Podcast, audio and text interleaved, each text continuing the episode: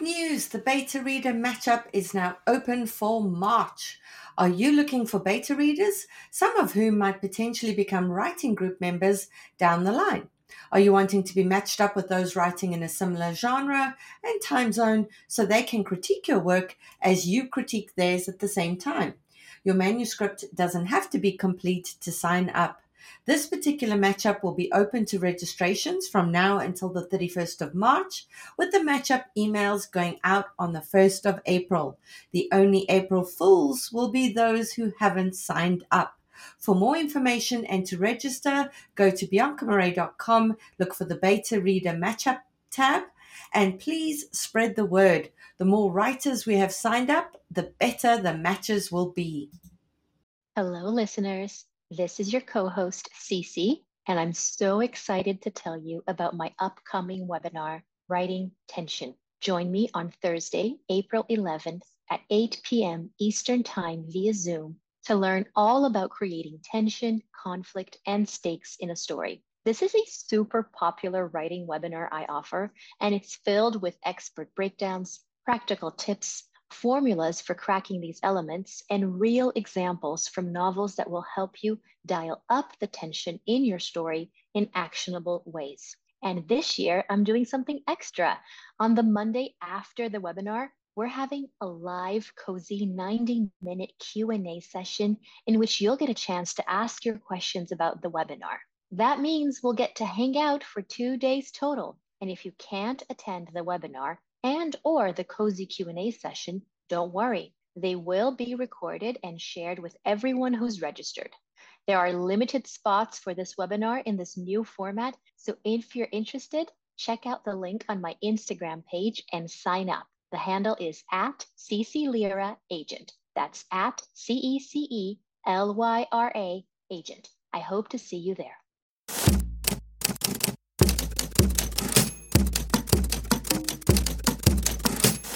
There, and welcome to our show, The Shit No One Tells You About Writing.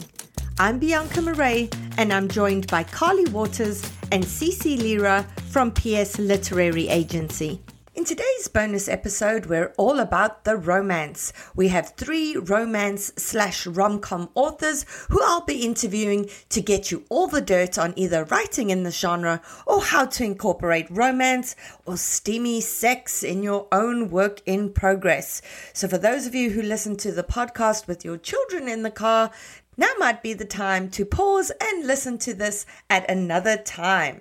Our first guest today is the author of four YA novels about modern day witches and historical murderesses. Born in Serbia, she grew up in Hungary, Romania, and Bulgaria before moving to the US, where she studied psychology and literature at Yale University, law at Boston University, and publishing at Emerson College. She lives in Chicago with her family, usually writing as Lana Popovich. It's my pleasure to welcome today Lana Harper author of Payback's a Witch. Lana, welcome to the show. It's so wonderful to get to chat to you today. I absolutely loved Payback's a Witch. So how how great to get to pick your brain today. Oh, thank you so much, Bianca. I'm so happy to be here. Thank you for having me. So, you started off originally in a different genre. So, you were writing YAs, but also about witches. Can you tell us about the transition to this? Because Payback's a Witch is a delightful queer rom com, obviously very much for adults. Did it accidentally evolve into something that wasn't for young adults, or was it something you planned to do? That's a great question. So, it was actually a very intentional transition on my part.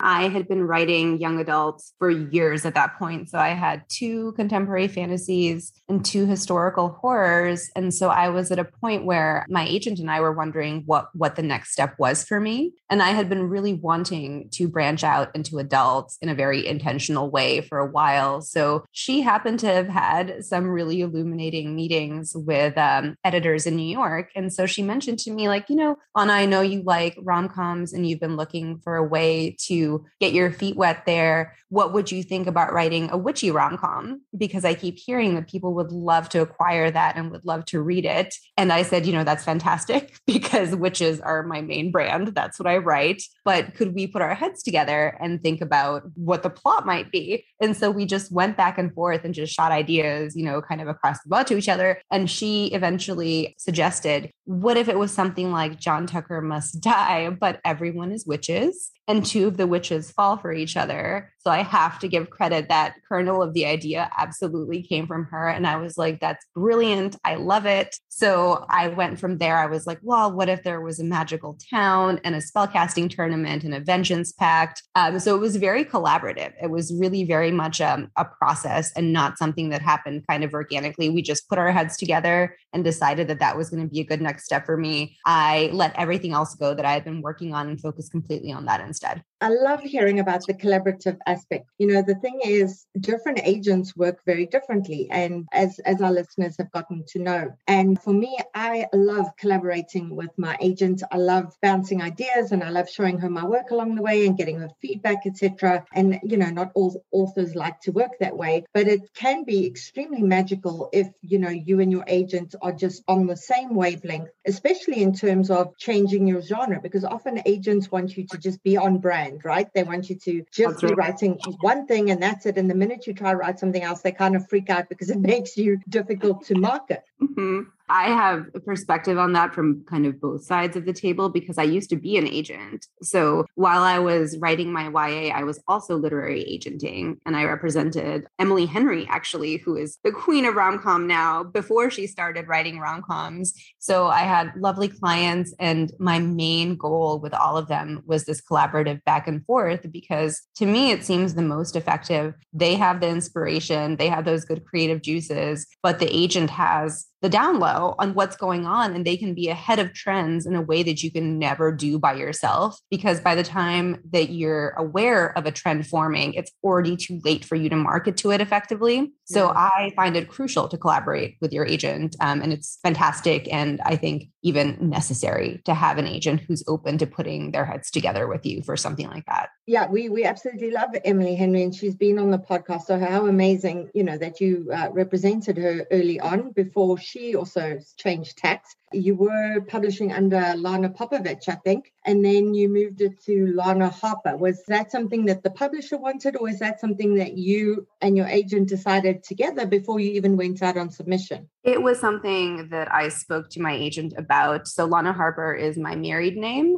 And I wasn't sure what I wanted to do, whether I wanted to keep those two distinct from each other. I did find that a lot of authors who sort of straddle genres and write in different spaces at the same time seem to find it useful to have some kind of disambiguation for readers. So I just liked the idea of almost, in a sense, starting fresh. I mean, people know that I'm Lana Popovich too. They find me as both on all of my social media. I always call myself Lana Popovich Harper to prevent confusion. But I thought it would be helpful and also just kind of invigorating for me to have a different name to write my adult books under. So I guess it was a little bit of both. Yeah, no, that makes total sense. And are you likely to go back to doing YA simultaneously, or is it now that you've changed genres and you feel like rom com is where you're going to stay? I would prefer to stay in rom com and maybe not even just rom com. I really like women's fiction and also adult speculative fiction, a little bit more genre than what I'm doing now. So I think, of course, if if the opportunity presents itself and there's some sort of project that I find totally compelling and I just can't resist, then I would absolutely consider young adult again.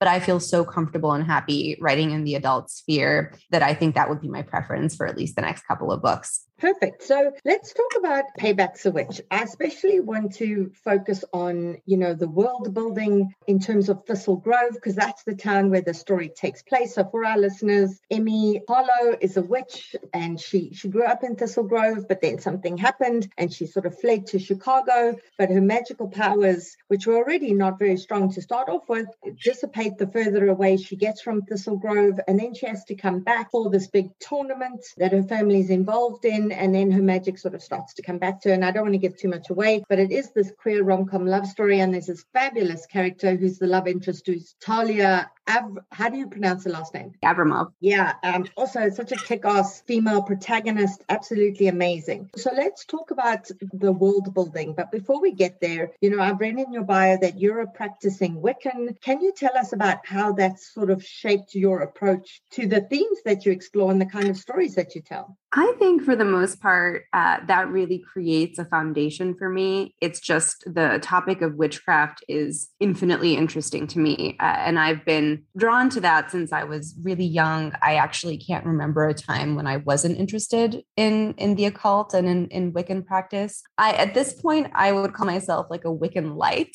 so I don't really do a lot of the more invested rituals and things that take a lot of time because I just don't have as much anymore, especially with a, a young son. But I, you know, I have my candles, my tarot, I do all of the wheel of the year holidays. So I still pay attention to it in a way that I find provides sort of constant inspiration for my books. But the kind of magic that you'll see in the Thistle Grove books is very far from sort of the kind of real world magic that Wiccans deal with. That has more to do with, with paying respect to whatever deities you find yourself aligned with, and also kind of the more manifestation spells that people do, which is really almost like targeted me- uh, meditation. Whereas the Thistle Grove witches are so flashy and sparkly, and their magic is so loud and fun in a way that doesn't really connect connect to what what a Wiccan might tell you magic feels like. So I would say it's more that it provides to me the impetus to be talking about magic and witchcraft all the time because I find it so personally significant. And do you think it's because you grew up? I mean, you've lived all over the place. You were born in Serbia, grew up in Hungary, Romania, Bulgaria. Do you think that that also helped shape your interest in Wicca or, or and in sort of the occult and witchcraft, etc., or not really? Do you think it, it would have been the same whether you were growing up in the US? Because I am from South Africa and I find it infinitely fascinating how where we grow up and what what we're exposed to when we're younger really shapes so many of, of our interests later on and the themes that we want to explore in our writing. Oh, absolutely. I would say, if anything, growing up in Eastern Europe pushed me even further in that direction out of a contrarian nature because a lot of those areas are actually pretty anti witches. There's some folklore traditions. So, if you can get your grandma to kind of open up to you about the sort of little spells people used to do that weren't even considered witchcraft, then that that's kind of always there beneath the surface. But the church, uh, the Christian Orthodox Church in most of the countries that I lived has such a strong presence that I would say there is not a positive perspective on witchcraft. So for me, it was very much the kind of internal calling. Once I started reading about it, I was like, this feels true to me. It feels real, it feels compelling. And I, I do think a lot of people who are attracted to the topic uh, and to that lifestyle seem to feel it internally, even if they're not, if they don't grow up in circumstances that are particularly welcoming or supportive of that inclination. So I guess, yes,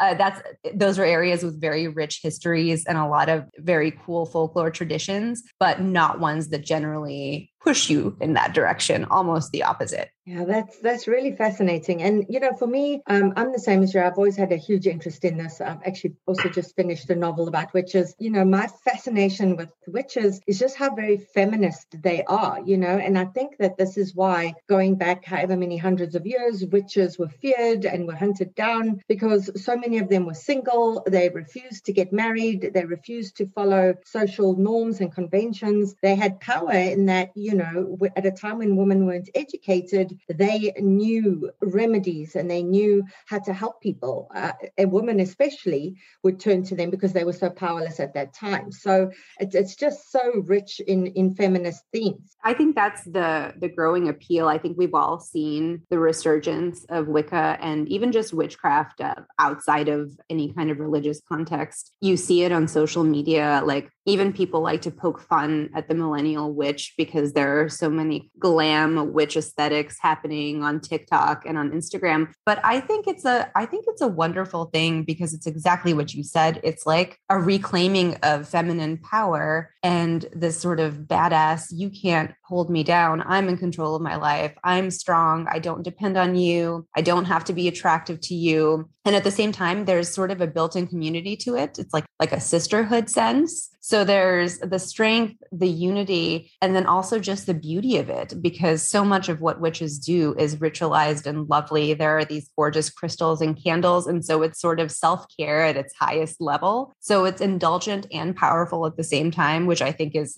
incredibly you know attractive to a lot of people especially right now. Um, and of course it's threatening to the patriarchy. Absolutely. You're like oh, i'm my own person. I'm fierce and powerful and i do what i want. So i think that that's why it's really gaining traction in a way it hasn't before. Yeah it's been wonderful to see the resurgence you know in literature especially. So talking about the world building and the rules of magic. So thistle grove is just so lovely the town is just so lovely and the different families and how the families run the town and how the tournament works. I, I, know you said earlier that you did some brainstorming with your agent, but this is something that there's this kernel of the idea, which is awesome. But then you really have to come up with a congruent kind of system of magic that makes sense, that everything in this world makes sense. So could you tell us a bit more about how much time you spent developing that ahead of writing? Or was it a case of you started writing, got to a point and realized, oh, this doesn't make sense. So I need to come up with a rule of magic that'll make sense of this? That's a wonderful question because in this instance, uh, I really went against my typical inclination to pants everything. so I used to be the opposite of a plotter. I just didn't plot things. I always went with the flow. But in this case, I really felt like I had to have a solid grasp of this town, which is really a microcosm. There's so much going on there that you need to, I needed to understand all the dynamics before I really plunged into the plot. So, first, once I knew there was going to be a spellcasting tournament and there would be four families, I sat down and started thinking, okay, what do I want these four families to be able to do? How are they different from each other? How do their holdings, their business holdings, and their domains, sort of like their estates, how do those reflect their powers and also their personalities? How do they relate to each other? Who are the allies and who are the natural enemies? What is their power source? What are their power differentials? How does this affect the way that they interact with the town? So, a lot of this, I think, once I started going delving deeper into it, it felt quite organic. It almost felt, and this sounds so cheesy to say, but it really was true in this one instance it felt like I was discovering something that was already there. I think because the free association that it takes to kind of build something like this from the ground up felt very effortless and joyful. And so it seemed almost like, you know, I, I was just excavating something that existed that I had maybe dreamed about at some earlier time, even though it was more complex and it took more planning than anything else that I had written before. So I guess it is, it was definitely strategized and there was a lot of thought that went into it before I started writing, but it also wasn't, it wasn't like heavy lifting. It was really enjoyable and it helped shape the trajectory of the story once I started plotting as well. Well, certainly, you know, the that effortlessness came across in in the writing. So it's wonderful to hear that it felt, you know, so effortless because it, it was just such a, you know, rom-coms aren't my my usual genre, and I tell our listeners to read outside of your genre all the time. If you're just reading one particular genre, there's so many things that you're missing out on in terms of elements of craft, in terms of all kinds of things. Because a good story well told is a good story well told, whether it's literary fiction fiction, whether it's rom-com, whether it's a thriller. And and there was just so much in this book that was really admirable in terms of elements of craft, besides the fact that the story was just so lovely and that it was like a warm, fuzzy kind of hug of a book. And it was also really page turning. So yeah, that that definitely came across in terms of the, the reading experience. Something else that I wanted to ask was your structure when you were plotting out the book. Did you use something like a saves the cat kind of action beat structure in terms of knowing when to up the stakes, when to have a false victory or a false defeat, etc.? Or is it by this point in your career, these kinds of things just come to you naturally and instinctively? I would say that it's so internalized at this point that I don't I don't rely on any external structure and I don't use beats at least not knowingly. I just feel when something needs to happen and part of that is the experience of having written all of those young adult books but part of it is also my experience having written for um, Pixelberry Studios, who produce the Choices Choose Your Own Adventure apps. I don't know if you've seen those. Some of them are pretty popular. One of them is episodes, and you'll see advertisements for that pretty frequently. And then Choices is the one that I wrote for. But they do the kind of elaborate adventures in which you're constantly having to pay attention to plot, and everything is done through dialogue. So, as an external screenwriter, you're following the loose beat plot that they give you. And once you've done it enough times, it almost is like you learn a song and you acquire a sense for that rhythm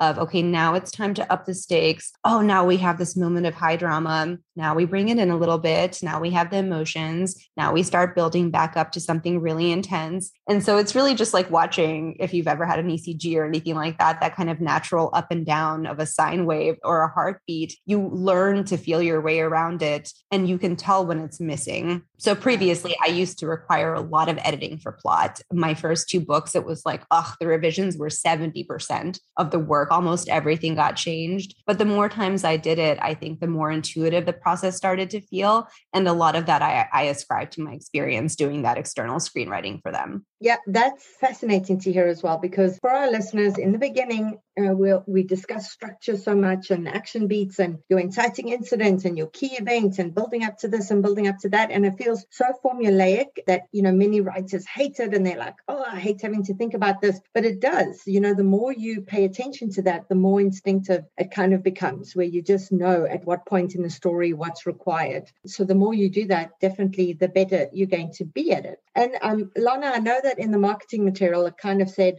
Payback's a Witch is kind of a love letter to Halloween. And even though so much of this book is a love letter to Thistle Grove, I kind of feel like it was also a love letter to Chicago. There were so many things that you wrote about Chicago and products from Chicago that you mentioned in the book that at one point I was like, is Lana getting paid product placement to put all these amazing things in her book? You know, there was the coffee and there was, I think it was beer and it was restaurants mentioned. Can you tell us a bit about that? Yes, of course. That's so funny. I never thought of it that way. I did that because when I was writing those parts of the book, I had just moved here. So I moved from Boston. I started the book in Boston. And then halfway through, I moved to Chicago with my family. And it was kind of like screwball 90s comedy style. We had an RV and two pets and a baby, and my grandma, uh, my mom, my kid's grandma in a van. So it was just very chaotic. Yeah. And we got here, and I was like, wow, this is such a cool place. And it was mid pandemic. So, of course, it was a very different experience to what Chicago is like normally. But at the time, I was still able to do a little bit of exploring and I loved it. I had wanted to live in Chicago for years and years. So it really felt so dreamy. And I, I've been to all of the places that uh, that I describe in the book. And so I wanted it, I wanted it to feel like the experience of someone who moved to Chicago and genuinely fell in love with it, which is what Emmy did. Even though there are parts of it that she legitimately hates, like the weather. For example, today the fog is so soupy that it looks like milk outside the window. And Emmy's used to this perfect Halloween snow globe weather year round. And she's like, What is this? this is yeah. garbage. I hate it. But she also has all of these wonderful restaurants and all these things that Thistle Grove couldn't offer her. So no, I was not paid any product placement fee, but I, I would love to be paid. So I know uh, I, I was I was thinking, man, we should start getting paid for product placement because all these TV shows. I mean, you can see when product placement is being paid for in a show because all the things are Apple products or all the beer is this or all the whatever is that. And I'm like, I tell you, authors should be getting paid for this stuff because it's free advertising. If you want to start a petition or a movement, I'm a thousand percent behind you. I think we should be paid for all of that. And uh, one of the things that I loved and that I constantly talked about was there's this uh, black magic coffee drink, the dark matter, uh, mm. really pushes here. It's delicious. It's one of the best. And I'm not a big coffee person, but this was so good. So I was like, of course I have to put it in my book about witches. So I wish they would just throw me a bone for a dollar or two. That would be yeah, awesome. Well, well, if it helps, I'm heading to Chicago sometime soon, and I have got that on my list of coffee that I have to have now, purely because of you. And I've made notes of some of the other places as well. So, you know, Chicago people who are listening, have a look at how uh, Lana's writing has inspired me to to go and pursue these products in these places. So, just a thought out there for publishers, etc., and advertisers. In terms of your characters, Lana, how do you do character development? Because I know in this instance, it was the premise that came to you first. Well, genre, rom com, witchy rom com, then queer witchy rom com. Then, when it came to the character development, how do you spend time developing those characters to make them so fully formed? Yeah, that's that's another step of that initial process. I think I've transitioned to being a loose outliner rather than a pantser because now once I have the sort of large strokes of the plot down, the next thing I do is write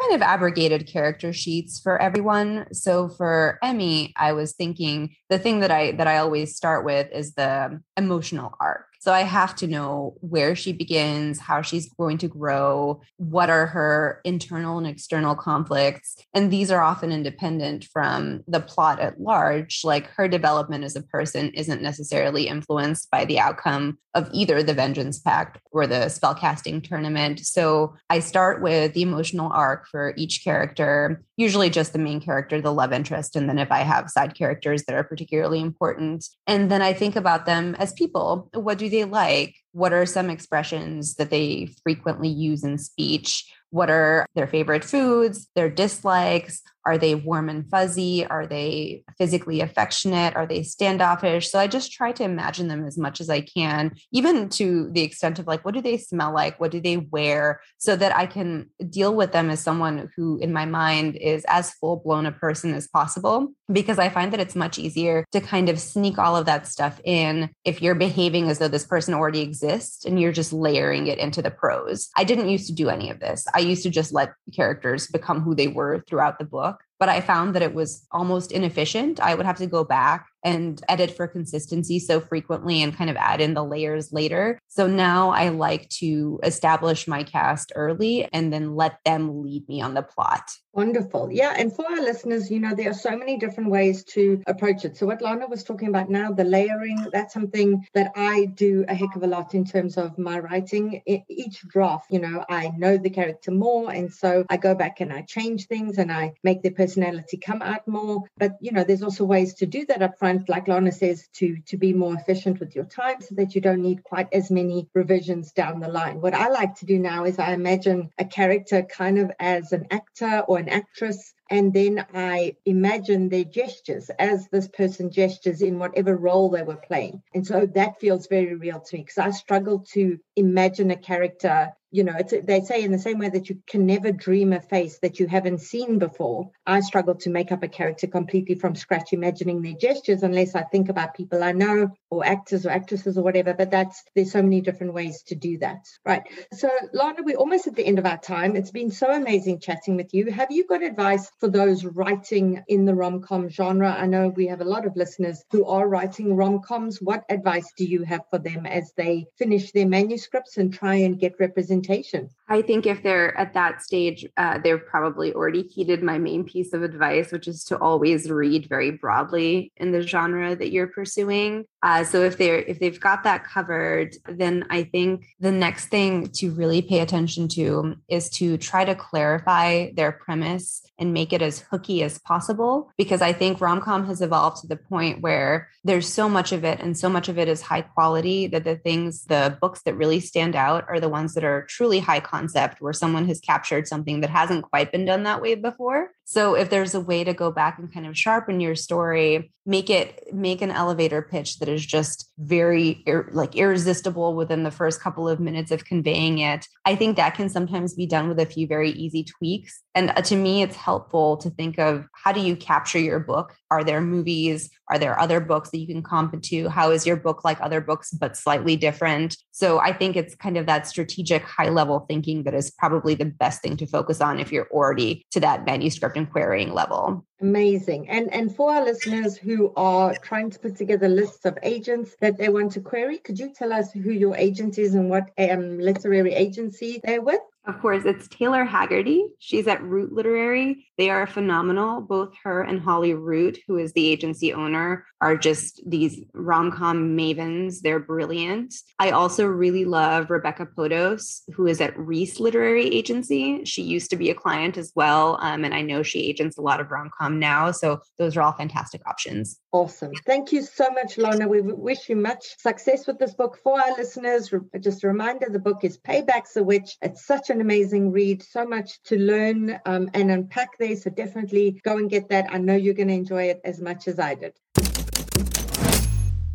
My youngest son starts kindergarten this year. I can't believe it. One of the tricky things, though, about my kids being in French immersion school and me not having French as a language myself is worrying about how we're going to assist with homework as they get bigger. They're young now, but I see it coming. We are very lucky, though, to live in Ottawa, which is a bilingual city of a million people, and we have bilingual friends and francophone friends. So it's going to be really easy for our kids to pick it up at a young age through school and sports activities. But me, on the other hand, growing up where French class wasn't taken too seriously and we goofed off. I am so sorry, Madame Corrigan we're going to have to make up the difference. And that is where Rosetta Stone comes in as the most trusted language learning program available on desktop or as an app and it truly immerses you in the language you want to learn. Immersion is a proven way to learn a language. Instead of memorizing and drilling vocabulary words, you learn by matching audio from native speakers to visuals, reading stories, participating in dialogues, and other practical language skills to fast track your ability to communicate fluently. There are no English translations in the product. You're getting trained to listen, speak, read, write, and think in your new language. Rosetta Stone users especially love the speech recognition feature. As you practice speaking, Rosetta Stone uses advanced voice recognition technology to match your audio to audio from native speakers and then gives you feedback on how well you're pronouncing words so you can really hone those pronunciations, which we know is key to sounding fluent. It offers 25 languages from Spanish, French, Italian, German, Chinese, Korean, Japanese, even Dutch, Arabic, and Polish this is the best language program to get because they have been the expert for 30 years and used by millions. Thousands of companies and government organizations use Rosetta Stone to support language learning training online. Of all the apps, it is the best at speech recognition technology. So it compares your sound waves to those of native speakers. Rosetta Stone has a patented speech recognition engine called TruAccent built into the program. So as you practice speaking, you're going to get your feedback on how well you're pronouncing words, other language apps use speech recognition to detect what you said, but Rosetta Stone tells you how well you said it compared to native speakers. It's like having a personal trainer for your accent. Think about the cost of a one month language course. Think about the cost of a one hour private tutoring session. But with Rosetta Stone, you enjoy a lifetime membership and accessibility on desktop or app. And right now, we have a special offer for you guys that is 50% off that is lifetime access to 25 language courses on Rosetta Stone for 50% off, a complete steal. Do not put off learning that language. There is no better time than right now to get started. For a very limited time, the shit no one tells you about writing listeners can get Rosetta Stone's lifetime membership for 50% off. That's visit rosettastone.com slash today. 50% off, unlimited access to 25 language courses for the rest of your life. Redeem 50% off at rosettastone.com slash today today calling all memoirists. I'm so excited to let you know that I've put together an incredible all about memoir lineup for Saturday, the 11th of May from 10 a.m. to 5 p.m. Eastern Time, in which six amazing speakers guide you through everything you need to know to write a memoir that will sell. You'll get opportunities to ask questions of best selling memoirists, while also standing a chance to have your query letter live critiqued during the webinar. To see the awesome lineup and to register, go to biancamarais.com. There's an early bird promotion for the first 50 delegates who sign up. Come and join us and get your memoir groove on. Our next guest is a copywriter turned author who wants to make the world a lovelier place, one kissing story at a time. Her love of romance began when she was eight and she discovered her auntie's stash of romance novels. She's been hooked ever since. When she's not writing, you can find her hiking, eating chocolate, and perfecting her lumpia recipe. She lives in Bend, Oregon with her husband and her adorable cat, Salem. It's my pleasure to welcome Sarah Echavarre Smith. Hi, Sarah. Welcome to the show. Hi, Bianca. Thank you so much for having me. I'm so excited to be here. Yeah, we're excited to be chatting with you. So, to kick us off, could you tell us a bit about your latest novel that's coming out? The title is On Location, and it's a sexy rom com about a woman named Alia. She's a producer for an outdoor TV network, and she just got her big break to be the showrunner for a series about the national parks in Utah, which is her dream come true. Uh, but there's one problem her newest crew member Drew is the guy she had the most amazing first date with, but then he ghosted her. so the book is pretty much just her navigating that very awkward situation while trying to put on this uh, series of her dreams. And obviously, there is tension and banter and uh, happily ever after that I think uh, lands pretty well at the end of the book. Amazing, amazing. So you said you were drawn to romance novels from when you were eight and you found your aunt stash. I think all women, that's a rite of passage for all women, is finding somebody's romance novels and then reading them probably way too young. What is it about the romance genre that you love so much? What is it about it that attracted you? So I think, I mean, I guess at that age, when I was that young and I stumbled upon them, I think the naughtiness of them appealed to me at first because they were talking about kissing and touching each other. That's not exactly something that I read a lot about at that age. But as I got older, I just really love the joy and the happiness of romance and rom com. I feel like just the guarantee that there's going to be a happily ever after at the end is such um, a wonderful thing, especially in this day and age when I think life can be really stressful and you, you know, you're just doing your best to live your life and it's kind of hard sometimes to avoid like really negative stuff like news and personal issue you know that kind of thing not to get into super unpleasant things i guess i just feel like romance books and rom-com books are just really wonderful and happy escapes and distractions from when life can be really stressful. And i've always really found a lot of comfort in that. And i i, I know that i can always escape to this story where everything's going to be okay where the the characters are going to have wonderful things happen to them and everyone who's terrible is going to get their comeuppance, which they deserve, which doesn't always happen in real life. so there's just a lot of comfort and joy in them, and that's what draws them to me. Yeah, it is very much like comfort food. And that goes to, you know, all the haters of the genre will be like, oh, it's so formulaic and you know exactly what's going to happen. So what's the point of reading them? But I mean, that speaks to exactly what you just said. You know, you come to them for the comfort because you know that it's going to end well. So you don't have to worry about that. Yes, that's exactly that is exactly why I love them. Yes. Well said. There was actually a heated debate. Well, not just one. There have been many, many heated debates on literary Twitter over the years. I think somebody wrote about how they were writing romance, but the couple didn't end up together at the end. And then there were these heated responses with people saying, if the couple doesn't end up together at the end, then it's not romance. It's not proper romance. What's your what's your take on that? Is it possible to write a romance novel where the couple doesn't end up together at the end, or would you agree that's just not romance? I'm of the opinion that there has to be a happily ever after or a happily for now, or the couple has to end in a happy moment together for it to be technically a romance. And if there i know that there are books like you said that that doesn't happen and that to me is more romantic fiction and that's okay like those books are wonderful and they deserve to exist just like any other genre but i just think that there is it's really important to follow the trope and the structure of that because I think, I mean, romance readers are really loyal and they, I think they take a lot of joy out of the structure and the tropes of that genre. And um, I mean, I don't think that there's anything wrong with expecting a, a, happily ever after when you invested that much time and emotion into into a book, and it, it's so like characteristic of the genre. I really don't like saying that like or i really don't like when i read something and then i'm expecting a happily ever after, because it's been marketed and sold to me as a romance and then it it doesn't you know it doesn't deliver and i've had that happen to me and it's so upsetting and it's you know i know it's not a big deal it's not the world is ending but it's this small piece of joy that i think gives people a lot of happiness and i don't think you should mess with people's happiness. You should just deliver the happily ever after that was promised when they heard it was a romance. Yeah and i mean that goes for any genre and what sarah's just said is so important and you know when i'm teaching creative writing i say to my students you need to know your genre because so many writers go go, oh, my writing isn't this and it isn't this and it isn't this. Well, that's cool, but what is it? Because the conventions of the genre are so important. There are tropes that the readers will be expecting. It's like trying to write a murder mystery with there being zero red herrings, like no instances where, you know, the reader's like, ah, it's so and so. And then it turns out not to be so and so. Da, da, da.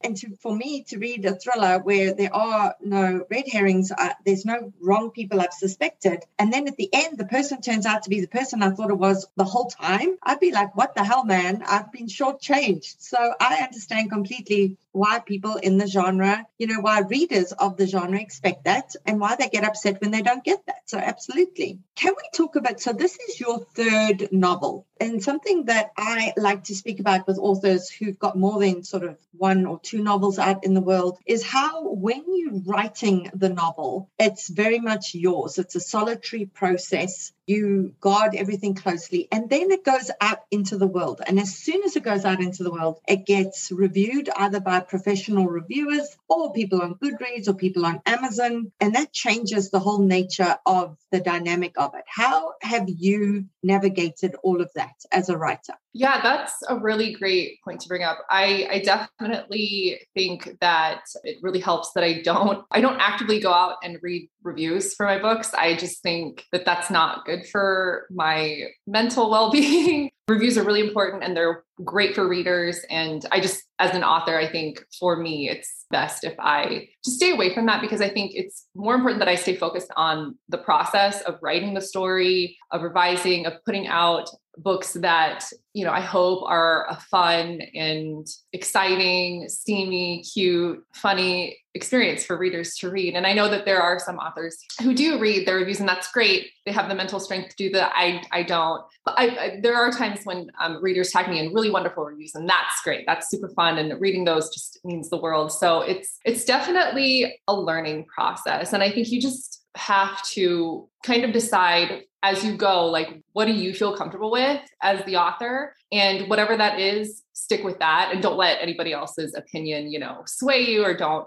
I think some people are like oh well don't you want to know like their feedback on this and this? And um i mean for me i like i have beta readers i have editors i have people in the process who can give me feedback constructive criticism that I find really helpful when I'm writing the book. But honestly, when the book is published and it's out there as personal and as much as it means to me, it's not really mine anymore. It's for readers to consume, if, if that makes sense. No, absolutely. I mean, while you still have it, you know, before it goes to your publisher, it's yours. And after that, it becomes other people's. And, you know, it's open to all kinds of interpretation. It's lovely when readers tag you in great reviews, not so great when readers tag you in shitty reviews. And we have yet to figure out why readers do this. Uh, it's like, what was the point of telling me my book sucked and you had so many problems with it? It's not like I can change it now, even if I wanted to. Like, what was the point of that? Yeah, I completely agree. And I, and again, I understand, you know, no one book is going to be everyone's cup of tea. I get that. Every, you know, you have a right to like or dislike a book, but yeah, definitely please don't tag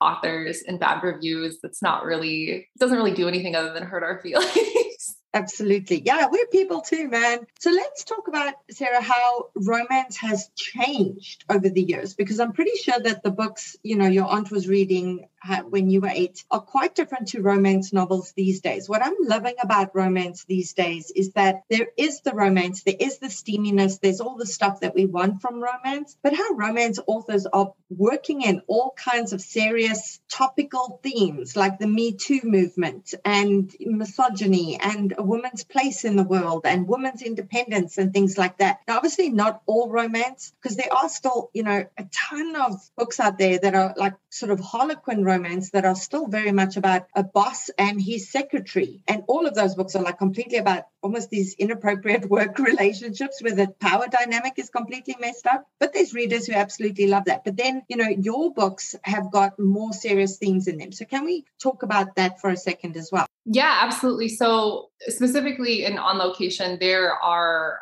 instances of workplace sexism and workplace harassment. The main character, Alia, she works for this very big deal television network, and all the executives are white males who, from time to time, doubt her and give her a lot to deal with and don't really give her like the tools to effectively run her show, which is super frustrating. I think it was important for me to explore themes like that in this book and in other books that I've written uh, because it's a real, I mean, it's a real issue. It's a problem that unfortunately a lot of people a lot of women still experience today even with you know the me too movement and times up and the things that have happened to help women in the workplace to advocate for themselves. And it's really frustrating but i also think when you explore a heavier topic like that in the context of like a sexy rom-com or romance there's an element where you are able to maybe introduce a theme that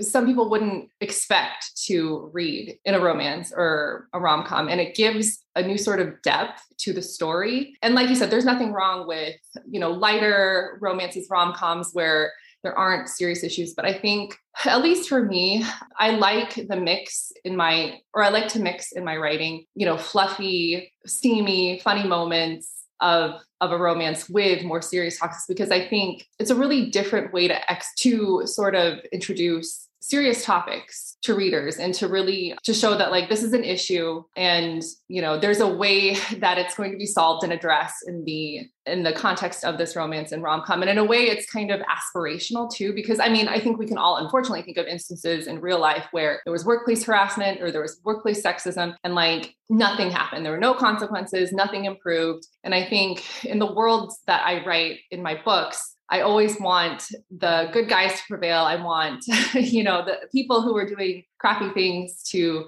be reprimanded and punished because, you know, in the real world, that's not always what happens. And it can be pretty demoralizing to when you listen to event after event and things just don't seem to be cha- seem to be changing. And I think um, in modern, or at least in the rom coms and romances of recent times, I think I'm seeing and I'm noticing like kind of a surge in addressing more um, more serious topics or topics that have more depth than there used to be. And i think that that's a really it's a really progressive thing for romance and rom-com genre to do honestly. Yeah and it's amazing because you know even the headiness of meeting someone and falling in love and all of that that doesn't happen in a vacuum. The woman who's meeting someone and falling in love is a member of society and so will be affected by society in many many ways. And to you know show them having this heady romance while also being very firmly part of society i think is a great way of doing it and like you say a lot of readers come to it not expecting that and I think it feels like an extension of women's fiction, which deals with issues that women have to deal with. And so I feel like it's a bit of blurring of the lines there, but with romance, which is awesome. Something that I want to ask you about is writing steamy scenes, because a week or so, a few weeks ago, actually on the podcast, we spoke about someone who'd submitted their work because we have two agents on the podcast who read and critique query letters and opening pages. And uh, they said that the sex scene had been done really well. And then we had a whole bunch of listeners reach out afterwards and say, yes, but how do you do it well? Like, what's your advice for writing steamy scenes? Like, what words can you use? What words can you not use? So, from a master in this, could you give our listeners advice on that? Like, how do you approach that? Yeah, absolutely. So I, I, just want to say I'm not an expert. I would never claim to be an expert on writing or anything, but I definitely am a writer who I love writing steamy sex scenes. I think they're really fun. I think it's an opportunity to show in the in the narrative and in the story this moment when these two characters who have been working toward whatever goal it is like if they're enemies to lovers or if they're working together if they're friends and they're becoming you know romantic partners it's just a really fun moment to show all of this all the time that they spent bantering and flirting and here's the physical manifestation of that in in the love scene. So for me, I guess I just, it, this is a very overly simple explanation, and I totally realize this, but I just think about what would be fun to have happen in a steamy, sexy encounter, and I just write that down. And I think, unfortunately, I think that like sex or things, anything having to do with sex still makes a lot of people uncomfortable. And I think that that kind of plays into why it's so difficult for some people to write sex scenes. I also think it's really important to like read what you're trying to write. So there are a lot of modern or contemporary romance genres in, in romances of every subgenre where the sex scenes are done really well. Um, and if you want to learn how to write a good sex scene, I think it's really important to read what you consider is a good sex scene. So I think I also think it's really important to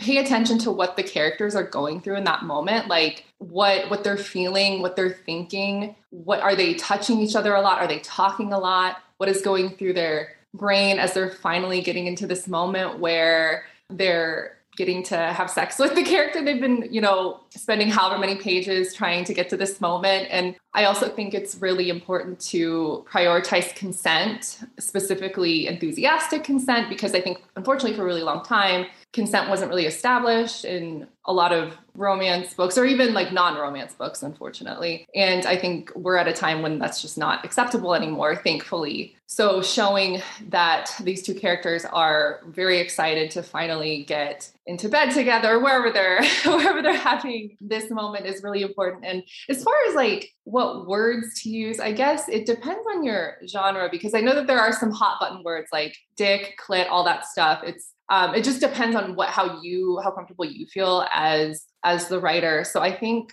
for me it's just paying attention to the moment and trying to be as authentic as possible and making sure that you are that you're having fun. Like sex is supposed to be fun and when you're writing it i think it should be fun too. So it's and also reading sex scenes so that you're familiar with what you're trying to write. I think there's a lot that can be learned by just reading other really good romance books that do something really well that you're trying to do as a writer. Yeah, because I've read, you know, some amazing sex scenes in books, but for me to try and write them, I don't know. I just, I'm cringing and I'm just, this is terrible. I think the closest I came to it was I had like two characters pretty much dry humping each other in an elevator. And it was just like, it was cringeworthy as I was writing this. But also, there's so many romance novels lately that have become really explicit. There's some that I've read recently that I was like, holy hell, this is like super explicit. And then there's other ones that, you know, euphemisms are still used where it's, you know, more like the camera lens is like all blurry rather than right in there in the middle of the action. So I suppose that depends on the kind of romance you're writing. Or, you know, for the listeners out there who aren't writing romance necessarily, maybe you're writing literary fiction or maybe you're writing, you know, a thriller in which there's a sex scene or whatever. But I think Sarah's advice to read those scenes is incredibly important. I think one of the sexiest scenes actually that I remember reading was in Atonement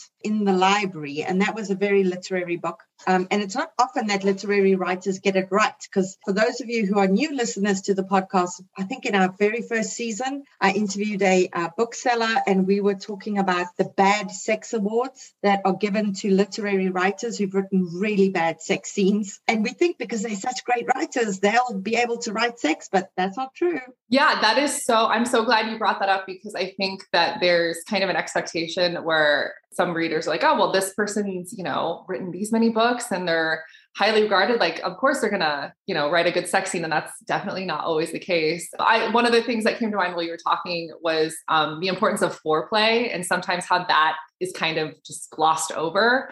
And that's one of the things that I try to make sure that I include in any sex scene that I write is a realistic amount of foreplay. And I under, understandably, like everybody is different. One person's idea of what is like enough foreplay is not going to be um, the same as the next person, but just showing that your character is building up to a point, especially female characters. Um, I know that some people have an issue because it doesn't seem realistic with how quickly that they can orgasm in a sex scene, which for me that is very like annoying too. As a reader, I'm like, oh my gosh, this is not real. She wouldn't just like she wouldn't just like come at the drop of a hat, you know. Like you'd have to work erupting like Vesuvius.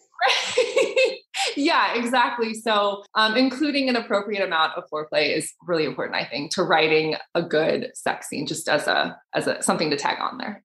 yeah, definitely for women as well. Like there's there's some books that it's like over in two seconds, and like you say, zero foreplay, and you were like, this is not believable, and two, this did not sound very fun to me at all. So yeah, hundred percent agree with you. Agree with you there, Sarah. Our time is pretty much almost up. In terms of advice you have for writers who are working in the romance genre? What advice can you leave our, our romance listeners with? I think it's really important to not be too hard on yourself. I think there are a lot of people who have like goals set for themselves, like I want to get an agent, I want to query, I want to publish. And obviously, goals are really important, but understand that if you want to go the traditional publishing route, it's a really difficult industry to break into. It's not impossible, obviously, but give yourself some grace. Understand that things will come in their time. Just keep that in mind when you're, you know, going through the query trenches or publishing your book or whatever it is. I also think it's really important to find a group of other writers in that same genre that you write to surround yourself with and connect with so you can reach out and lean on each other and support each other in good moments and bad moments because one of the things that I've learned navigating the publishing industry as amazing as it is like it is a ton of ups and downs and it can change from day to day week to week month to month. Like you could be writing a high one day and then the next week you get really terrible news and it just sucks. So just making sure that you have a group of people that you can count on to support you because it's i think it's pretty impossible to navigate this alone. And i mean thankfully we are we all have access to things like zoom social media any pretty much everything online you can connect with people anywhere around the world. And it didn't always used to be that way. So you don't even need to have like somebody with you physically. You just you just have to have a support group who's going to be there for you and help you through the crazy, unpredictable thing that is writing and publishing. Excellent advice. Excellent advice. And that is what we will leave you with. Things will come in their own time, whether it's your characters after a lot of foreplay or whether it's your writing career. Thank you, Sarah. It's been an absolute joy chatting with you. For our listeners, this book is On Location. That is the title of it, but Sarah has written two other novels. So if you enjoyed this one, go and check out her backlist as well. And and Sarah, thanks so much for sharing that wonderful advice with us. We really appreciate it. Thank you so much, Bianca. This was such a pleasure calling all memoirists. I'm so excited to let you know that I've put together an incredible all about memoir lineup for Saturday, the 11th of May from 10 a.m. to 5 p.m. Eastern Time, in which six amazing speakers guide you through everything you need to know to write a memoir that will sell. You'll get opportunities to ask questions of best selling memoirists, while also standing a chance to have your query letter live critiqued during the webinar. To see the awesome lineup and to register, go to biancamarais.com. There's an early bird promotion for the first 50 delegates who sign up. Come and join us and get your memoir groove on. Our next guest. She was born in Nigeria and immigrated to Canada at the age of 12. She has a journalism degree from the University of Toronto and works as a communication specialist in Ontario, Canada. When she isn't writing, she's watching Homecoming for the hundredth time and trying to match Beyonce's vocals to no avail. I think we can all relate to that. Our guest today is Jane Igharo. Jane, welcome to the show. Thanks so much for joining us. Thank you so much for having me. It's a pleasure. Your latest novel is your second novel. It's called The Sweetest Remedy. Could you tell our listeners a little bit about that? Sure. Okay, so The Sweetest Remedy is about Hannah Bailey, a biracial woman who has never had a relationship with her Nigerian father. So she doesn't know that much about that aspect of her identity. When she gets news that her father has passed away and she's been invited to Nigeria for the funeral, she contemplates and then decides to go. While in Nigeria, she goes to um, Banana Island, which is a very affluent area in Lagos, Nigeria. While there, she meets her brother and sisters for the first time, and she tries to connect with them, though it's quite difficult. In the process, she does fall in love with a family friend, and she really discovers a lot about herself, and she grows,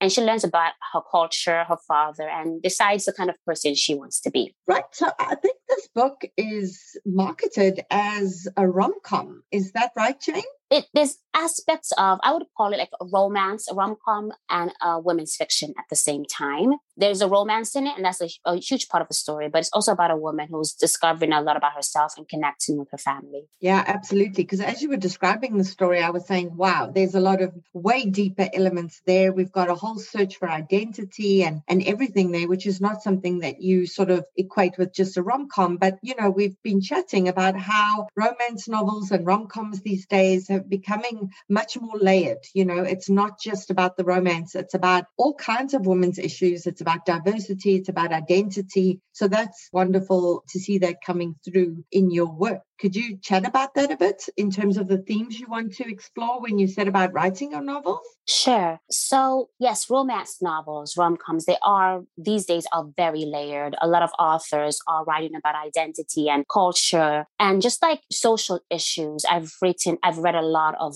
romance novels over the past two years like that with a lot of layers. My first novel, Ties That Tether, have similar themes to this novel, The Sweetest Remedy, themes of identity and culture and just basically the ties we have with our family and how that defines us defines the kind of person we want to be and also love and self-love. So in this novel the sweetest remedy my main character really struggles with her identity and discovering who she wants to be based on her nigerian identity. And she wonders if that determines who she's supposed to be. And so she also struggles with loving herself and defining who she wants to be. So i just wanted to focus on self-love and maybe different aspects of love, romance, and familial love as well as self love. So these are like strong themes throughout the book, as well as identity and culture. That's amazing. So, so when the story comes to you, could you tell us a little bit more about your process? Do you sit there and a character comes to you and you're like, yes, I love this character? Is it a plot or is it a premise? Or do you say, these are the themes that I'd really like to explore in my next novel? And then you give some thought to the best kind of character who would suit the exploration of that. How, how does your process work in terms of getting ideas? I don't think my process is completely linear. I think it depends on the book.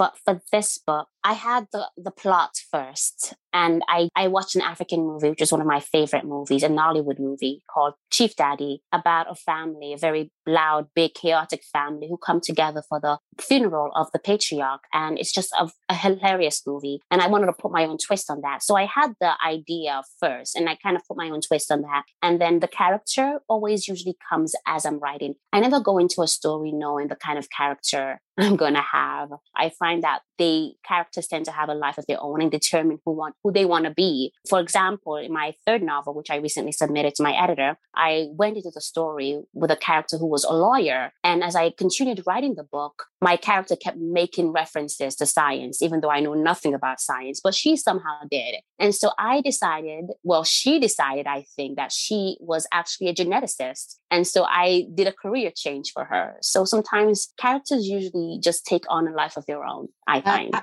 yeah, 100%. I love that. And I love authors who give their characters leeway to do this because I know a whole bunch of authors really plot very tightly. They plot everything out. And then I almost feel claustrophobic on behalf of their characters because it's like, well, you, you haven't given your character any room to maneuver in the story to really reveal who they are to you. So I love it when I hear that other authors allow their characters to kind of dictate who they want to be. And sometimes that changes the story completely. Yeah, for sure. I used to, I like to plan the plots, like the acts and know what comes after that. Not too loosely, but just enough that I get an idea. But for characters, I just like them to tell me who they want to be.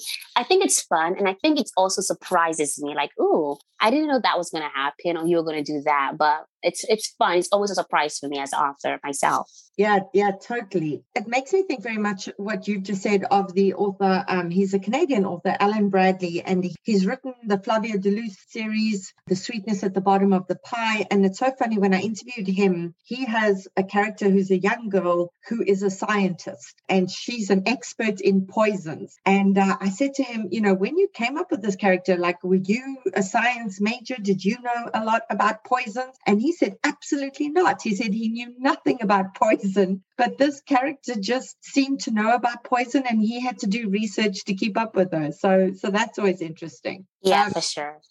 yeah. Jane, in terms of your journey to publication, because this is now your second novel, could you tell us from when you started writing, how long it took you to get an agent, what that journey was like for you? Because our listeners are mostly in the querying trenches. They're working on novels and, and trying to get agents, etc. And they love hearing stories about how other authors did it. Sure. Um, I'm really bad with keeping tracks of dates. I have a diary, a journal for this reason, because I'm so bad with keeping tracks of date, dates and years. But it took me um, a long time to get uh, an agent. Um, like many authors, I sent, I wrote my first book in high school. It was a literary fiction, and it was really terrible now that I think about it. Um, so, so, I will admit that I didn't get any, not even one request, understandably. Then I wrote my second novel, which was a paranormal romance, which was better. I went to, was better than my first. I went to a conference in New York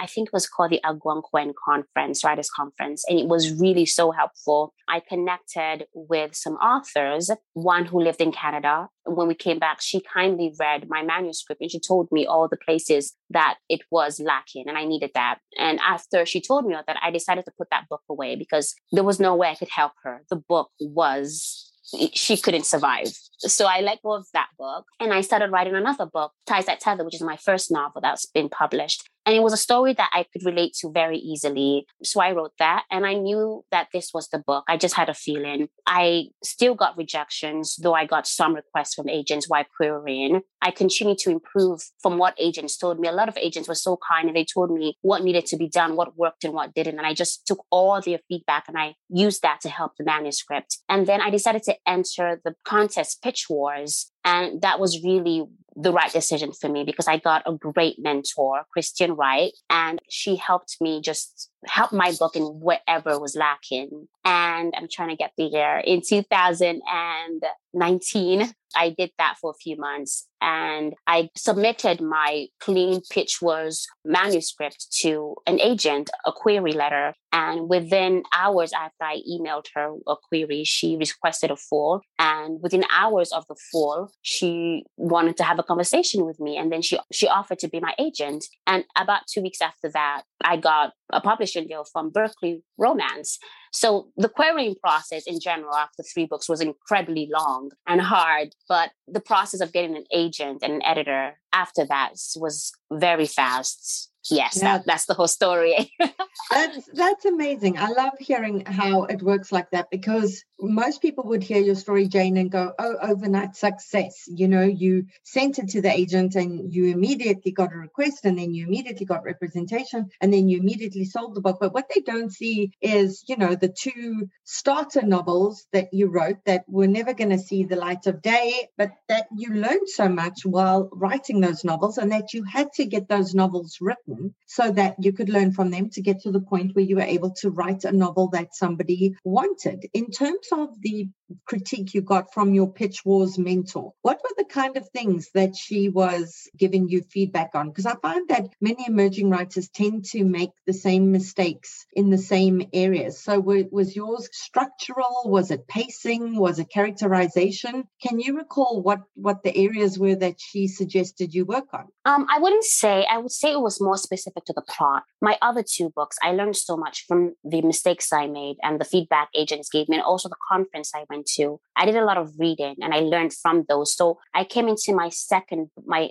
third book, Ties That Tether, with a lot more knowledge. So the feedback my mentor gave me was more in terms of specific to the plot and just taking out one chapter and writing another. And I, I don't think it's too general in terms of other writing advice, but just more specific for me. Right. And and your agent, was it a Canadian agent or did you pitch an American agent? Because the question we often get on the podcast is that there's people sort of all over the world and they feel like if they're in, I mean, I know you're in Canada, but there'll be people who will be in Nigeria, for example, who will say, Oh, there aren't many literary agents in Nigeria, but the world has become so small that as writers, we can pitch agents anywhere. And same goes for when agents pitch to publishers is, you know, just because you're Canadian doesn't mean your book will only be published in Canada. So, so how, how did you go about that part of it? Well, um, when I was querying my other books, my first two novels, I did query Canadian agents there aren't a lot, but I know of one. I can't remember the name of the agency, but I do know of like one or two very good agent Canadian agencies. So I did send emails to those um, agencies, but nothing came of that. But my Pitch Wars book, Ties That Tether, I sent to American agent who I've had my eye on for a while. It was actually the third time I was querying her for my second book. So she rejected me before. Um, she doesn't remember, but she rejected me like twice before, but it doesn't matter. it's, it's so funny. They don't remember them rejecting us, but boy, do we remember the rejection. But I yeah. love that, you know, she rejected you and then went on to represent you. Could you tell us who the agent is and what agent she, she is with? Yes, she is Kevan Lyon from Marsal and Lyon Literary Agency. She's and- a wonderful agent. What what made you specifically want to work with her that you pitched her so many times? What research did you do or or how did you go about deciding she was the person you wanted? There's this source for authors who are querying. I can't query tracker. And it's called Query Tracker, I believe. Yeah. And I typed in her name. First, I went on her website and I saw the kind of authors she represented romance, historical romance, and I liked the authors that she represented. I also looked her up on Query Tracker and a lot of authors who um, emailed who queried her said that she replied really quickly, which is absolutely true. And that's really important to me because as an author, I'm anxious enough. So if an uh, agent, if an agent replies to the a query quick, that's just a plus for me. And a lot of people have great feedback. I also paid for a source called Publishers Marketplace. It's very popular. I think it's about $25 a month. So I paid for one month and I just went through a list of romance agents and I looked at their deals and how often they made deals. And I based that off my querying process. Those are very two helpful resources. That's a really great su- uh, suggestion because a lot of people say, oh, $25 a month, I can't afford that. But like you say, if you just do it for one month, that's all you really need it for. You can get all the information you need in one month. Yes, it's such a helpful resource. It just helps you narrow your search down. When I first started querying agents, I would just Google and go through like different agents, agencies and look at the different, like an agency can have like 10 agents and I would have to look through all of them. That's like a waste of time. But with Publishers Marketplace, I just type in the genre and I get a bunch of agents and the, their deals, which is just very helpful. Yeah, that's really, really great, great advice. In terms of your readership, do you have your readers interacting with you quite often in, ter- in terms of social media and things like that, reaching out to you? Do you do book clubs? Yes, um, readers are very nice. I've gotten a lot of emails since my book was released last year, and I'm constantly getting messages on social media. I'm very active on my Instagram, not on Twitter, but I usually always reply to messages that people send me on Instagram. Something that I'm interested in as well is in terms of your reader demographic, because this is something that writers sometimes have to tell agents who they think their demographic is. And are the people who are reading your novels the people you kind of expected your average reader to be? Or have your readers surprised you? Um, good question. You know what? I feel like Berkley and the marketing team knows the audience to market to. I think my audience is what I expect um women from maybe 18 to maybe it could be in your 50s. I did do a book club last year with a group of women, about like 20 or so, who were all white Jewish women. And I was like, and they told me they related to my book, a lot of them. And I that to me was a surprise because I don't know, but I didn't expect that. I, I thought maybe my audience would be women who are black, a lot of them. because I'm a black author, but I, I don't know. That still surprises me today. And it's really so humbling. What also surprises me is a lot of white men reading my book that really does surprise me as well. Men, for one, white men for wow. another. Yeah, the, um, the men reading a book surprises me. The having you know the white Jewish woman reading a book that that doesn't surprise me at all. But so so what? There's a lot of romance readers out there who are men. You know what? I don't know. I really don't know. It's it really is. I feel like people don't market to them, but maybe we should be marketing to them because there are some who are interested. Yeah, and and what is your readership like? Do you have a, a readership in Nigeria that are steady fans of your work, or or not really? Because so for me, I'm a South African who now lives in Canada, um, and my work isn't really widely available in South Africa. So if people go into a bookstore and sort of ask for it, they can get it in, and it's always out just after launch, but not usually read within within my own country. So that's why I ask about Nigeria for you. Yeah, I do know there are some bookstores in Nigeria that do sell my books. Quite frankly, I'm not too sure about book clubs in Nigeria and how many they are. I don't live there. When I lived there, I was young and I and I knew I wasn't really into books at that time, so I wouldn't know. But I do know of some bookstores and they do carry my book. I just don't know too much information about that. But it is yeah. something I want to look into because people in Nigeria reach out to me on, often and say, Where can I get your book?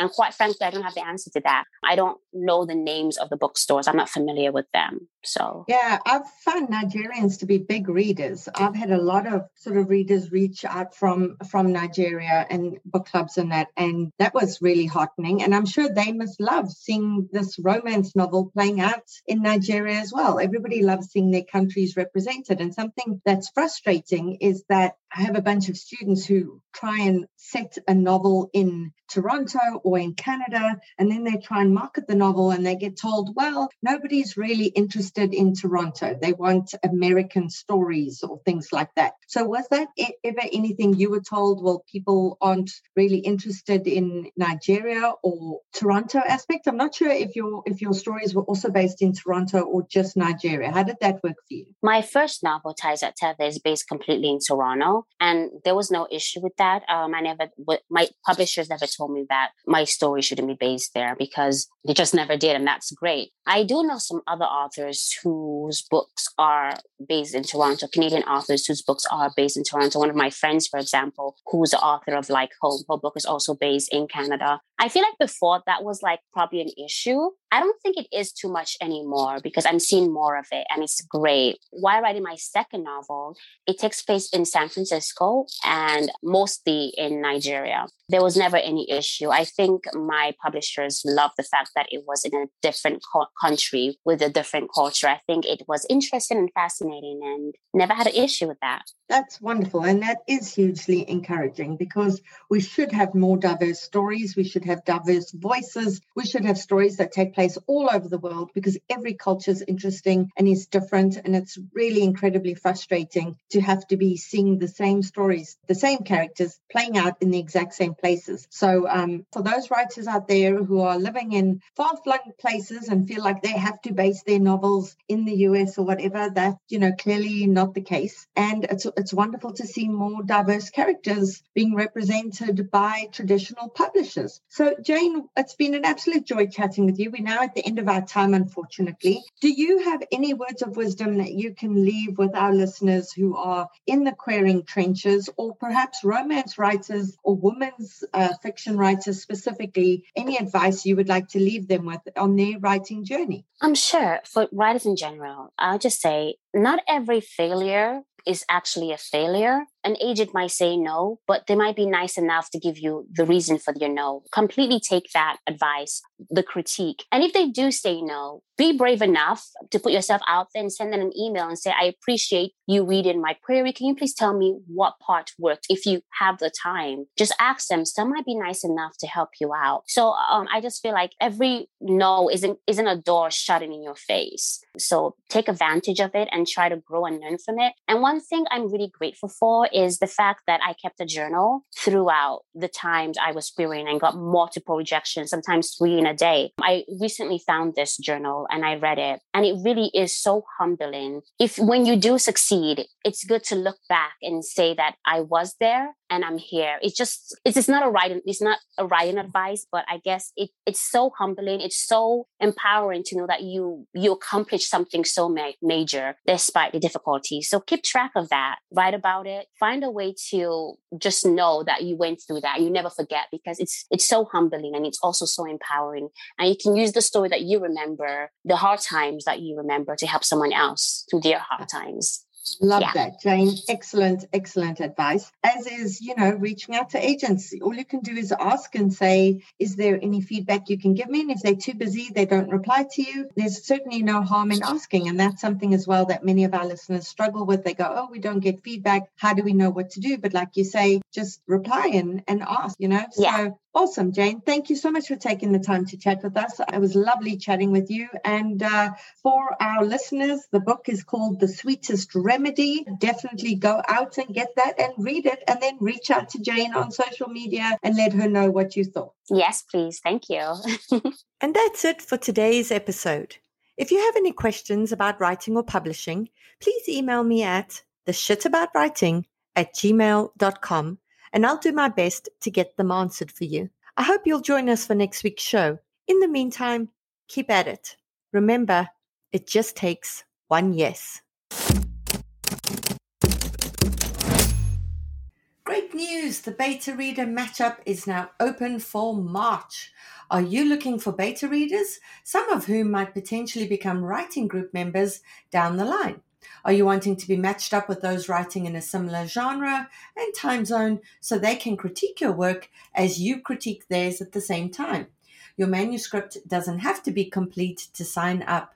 This particular matchup will be open to registrations from now until the 31st of March, with the matchup emails going out on the 1st of April. The only April Fools will be those who haven't signed up.